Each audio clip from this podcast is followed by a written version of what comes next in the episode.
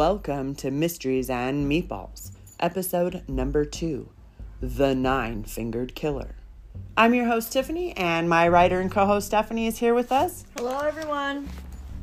Disclaimer This episode of Mysteries and Meatballs contains graphic details that may be offensive to some listeners. As in all murders, families were affected, and we don't take this lightly. Our hearts go out to all of those involved. This is a murder mystery that takes place in summer of 1952. It takes place at Crater Lake National Park in southern Oregon. Crater Lake is a beautiful mountain lake nestled down in the Cascade Mountains. It was formed by the now collapsed volcano Mount Mazama. The lake is 8,000 years old. Thousands of tourists and local visits the national park each year. If you haven't seen Crater Lake, you must. At least Google some images. It is breathtakingly beautiful. I remember hiking down to the water years ago. It was so amazing how clear and pretty the water is. It's not too far from here. Maybe we can go back there this summer? Absolutely. We definitely need to go back. Well, on July 19th, 1952, two businessmen from out of town wanted to do a little sightseeing and up to Crater Lake from Klamath Falls. It was a sunny, warm, clear day, 71 degrees, and a great day for a summer drive.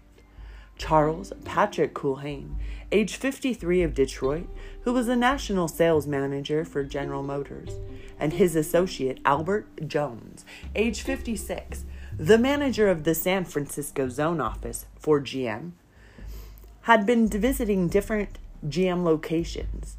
They decided that since they didn't have a meeting until Monday, they would go up to Crater Lake for the day. They planned on meeting a couple of business associates from Klamath Falls up there that afternoon. Frank Eberlein and John Vaughn were those associates, and they happened to be operators of a Klamath Falls auto parts firm. At 11:30 a.m., Charles and Albert hopped in their green 1951 Pontiac sedan. I'm sure that was one hot rod. Definitely stood out rolling through K Falls and up the highway. Yeah, I bet, especially because they were bigwigs at GM. It's it's a 1952, so that Pontiac is shiny new. In 1952, the year the New York Yankees won the World Series championship, it was a different world. Technology had not taken off. There were no cell phones, and to place a phone call, you had to dial the operator. Most towns had payphones. This was a phone where you inserted change to place a call. In 1952, it cost a nickel to be exact. There was no internet or personal computers. People still hand wrote letters and used typewriters. Milk was still delivered in glass jars by the milkman. The turnoff to Crater Lake is six miles past a small town, Fort Klamath. The population in 2010 was only 88 people. Fort Klamath was an old military outpost where the famous Captain Jack is buried. Today, it is pretty destitute and closed down.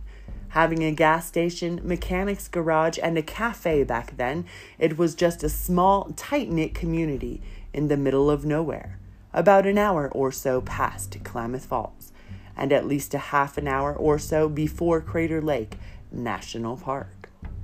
Back to that warm, sunny, summery day, of July 19th, 1952, Charles and Albert hopped in their green 1951 Pontiac sedan. Just shortly behind them were Frank Eberlein, John Vaughn, and Frank's 13 year old son, Alan Eberlein. The gentleman closed down the auto parts shop at noon that day because it was Saturday, then loaded in the car and left town to head up to meet up with Charles and Albert at Union Creek, a popular fishing spot near the lake. As the three were driving there, they noticed the green Pontiac sedan that belonged to Charles and Albert. It was parked on the side of Highway 62 at the Annie Creek viewpoint. The right front door of the car was left open, as if they had just hopped out for a second to take a look at the view. The keys still in the ignition. The gentleman's luggage and baby brownie camera was still in the car. I had no idea what a baby brownie camera was, so we looked it up. It was a special camera with a modeled plastic body and a direct vision optical finder made by Kodak. This was the first camera to make photography accessible to everyone. Alan Eberlein, then 13, reached his hand out and through the grill, touching the radiator of the car. It was still hot to the touch. It was hot enough to yank my hand off. The car couldn't have been there too long, Alan said when interviewed by police. The three of them had just figured that Albert and Charles had just wandered off to take a quick look, so they all just hung around waiting for their return. After an hour passed, they knew something was not right. Frank and John left to go report the executives missing, leaving Alan, Frank's son, the 13 year old, with a green Pontiac, just in case the gentleman returned. No cell phones, remember, so these gentlemen had to drive about 45 minutes back to the town, Fort Klamath, to use a payphone to make that call. So that means that Alan, the teenager, would have been in the car for around an hour and a half to two hours alone. One car came through crunching gravel and then took off really fast, Alan said. I didn't think much about it then at the time, but now that I think about it, I wonder if that was them and they were coming back to get the car and saw someone inside it.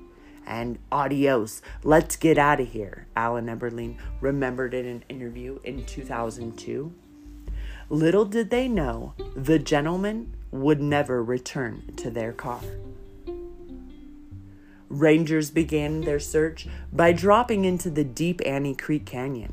Many of the searchers were young adults.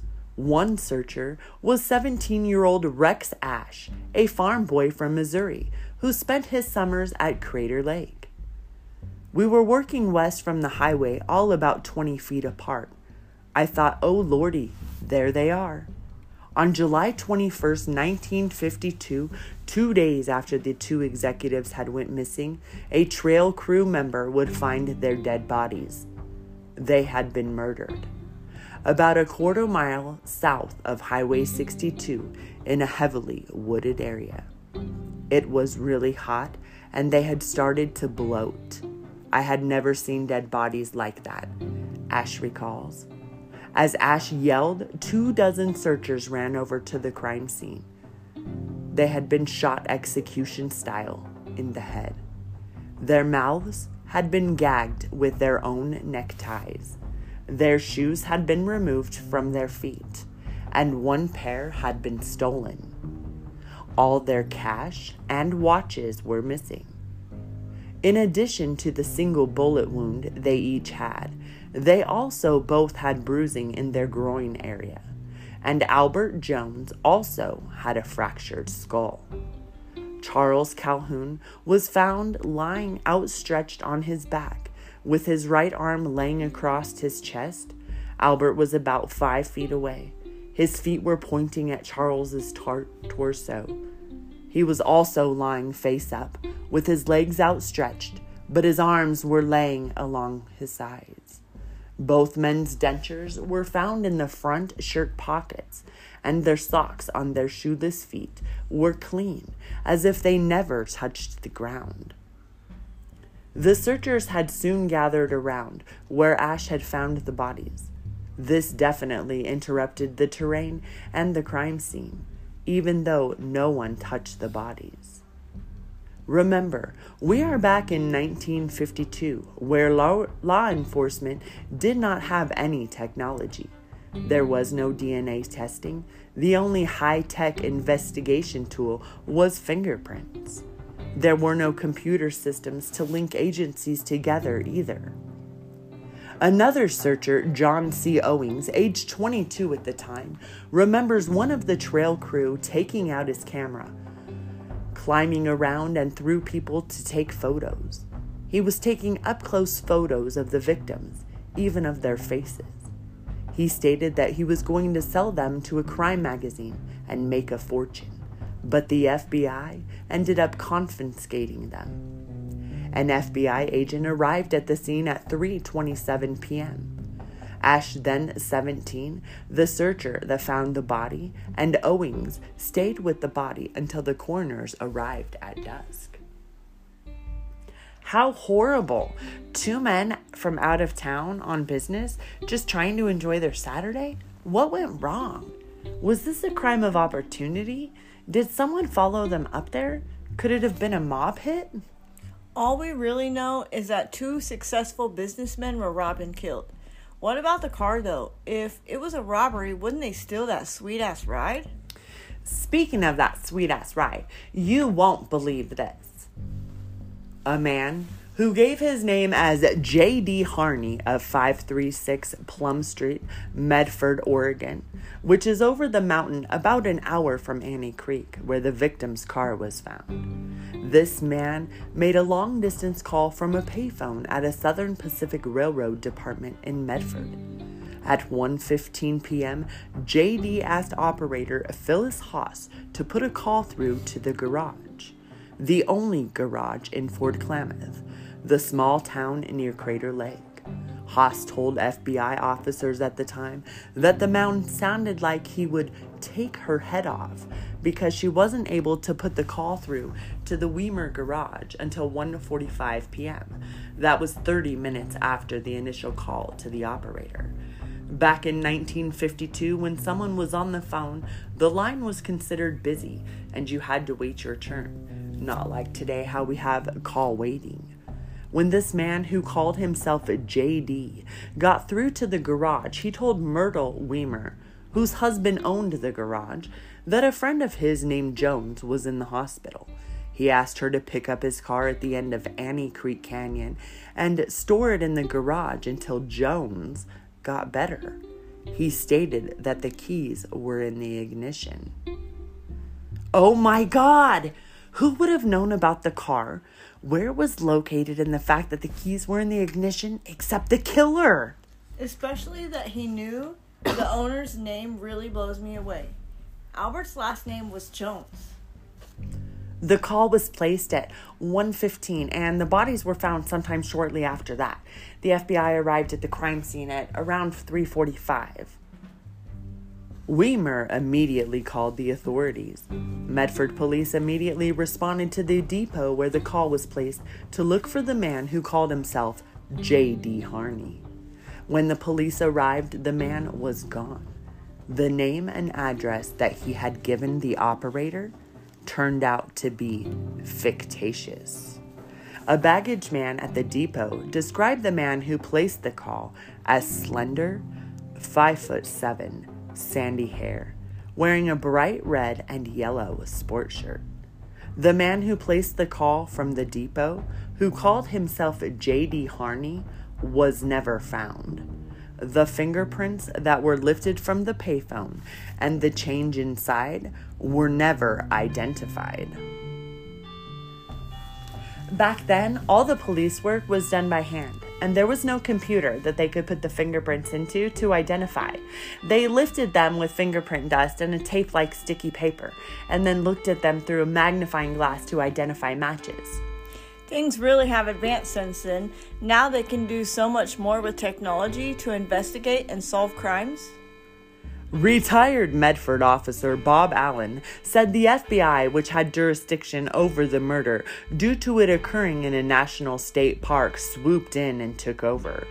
Medford officers just didn't have a lot to do about it except sit around and speculate for a long time. He says we always thought it was some mob deal from back east.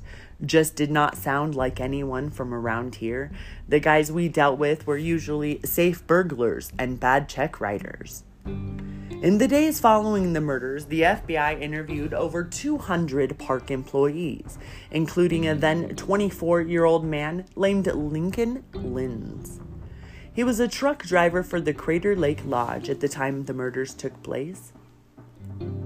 Lincoln Lins believes FBI investigators discounted his eyewitness account after branding him a smart aleck. In an interview years later, Lynn says, I feel for these two guys that lost their lives, and I also feel for the follow up of the murder case. Should have spi- inspired a lot different, said Lins, now a retired accountant living in Portland. I don't feel like they got justice, and that hits me right between the eyes, Lynn states. Lynn says that he was driving canned goods to the lodge July 19th, 1952, when he saw two men in work clothes taking two white collar types into the woods, where the executives' bodies were later found. As he continued to drive slowly to the lodge, he learned that he heard two bangs that sounded like firecrackers. Later that day, the next Linz was followed and harassed by two scruffy looking men. He's come to believe those two men were the killers. The older one was the most distinctive. He wore a beaded belt that spelled out Ralph. He had a tattoo of a bikini clad female on his right forearm. He was missing a finger. Lintz, coincidentally, missing a finger, too. This guy seems to have a lot of information about this crime. He seems to know where it happened. He saw the victims with the potential murderers in the same location where the bodies were found and can describe who did it. You would think that this would be a huge break in the case. Definitely has to be connected. But why did the FBI discount his statement? Was what it is likelihood that he and the killer only had nine fingers? According to Joe Kenda, a retired homicide detective from Colorado Springs, Colorado, who has a show on Discovery Plus, there is no such thing as a coincidence. Another detail that stands out for me is the beaded belt. A lot of natives bead and wear beaded things. There is a native community not far from Fort Klamath. I wonder if this man wearing the beaded belt could have been from the Chiloquin area. What about the speeding car that the teenager Alan remembers? Lynn stated he saw the man, the killer, and the car. I wonder if they were the same car.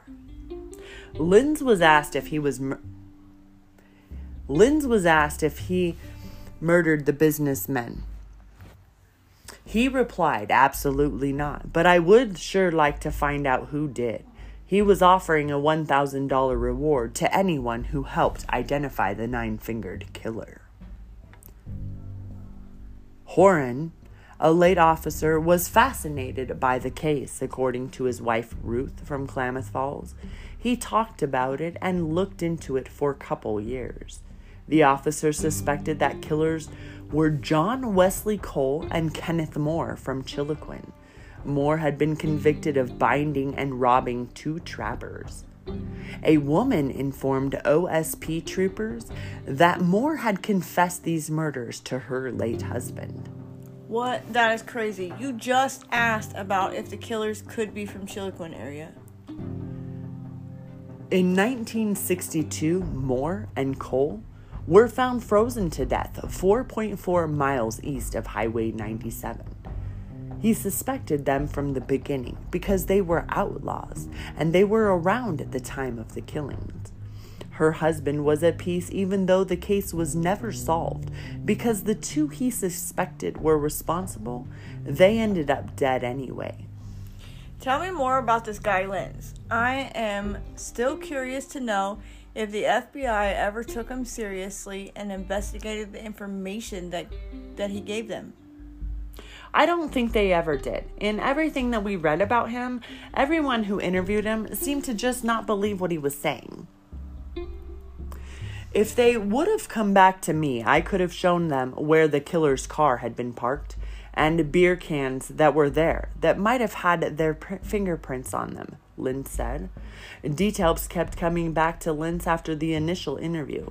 After the lodge closed in the fall and Lynch went back to the University of Oregon, he tried to contact agents several more times. Lynch claimed that his calls were never returned. It was just one of those damnable mysteries that just couldn't be solved, he said.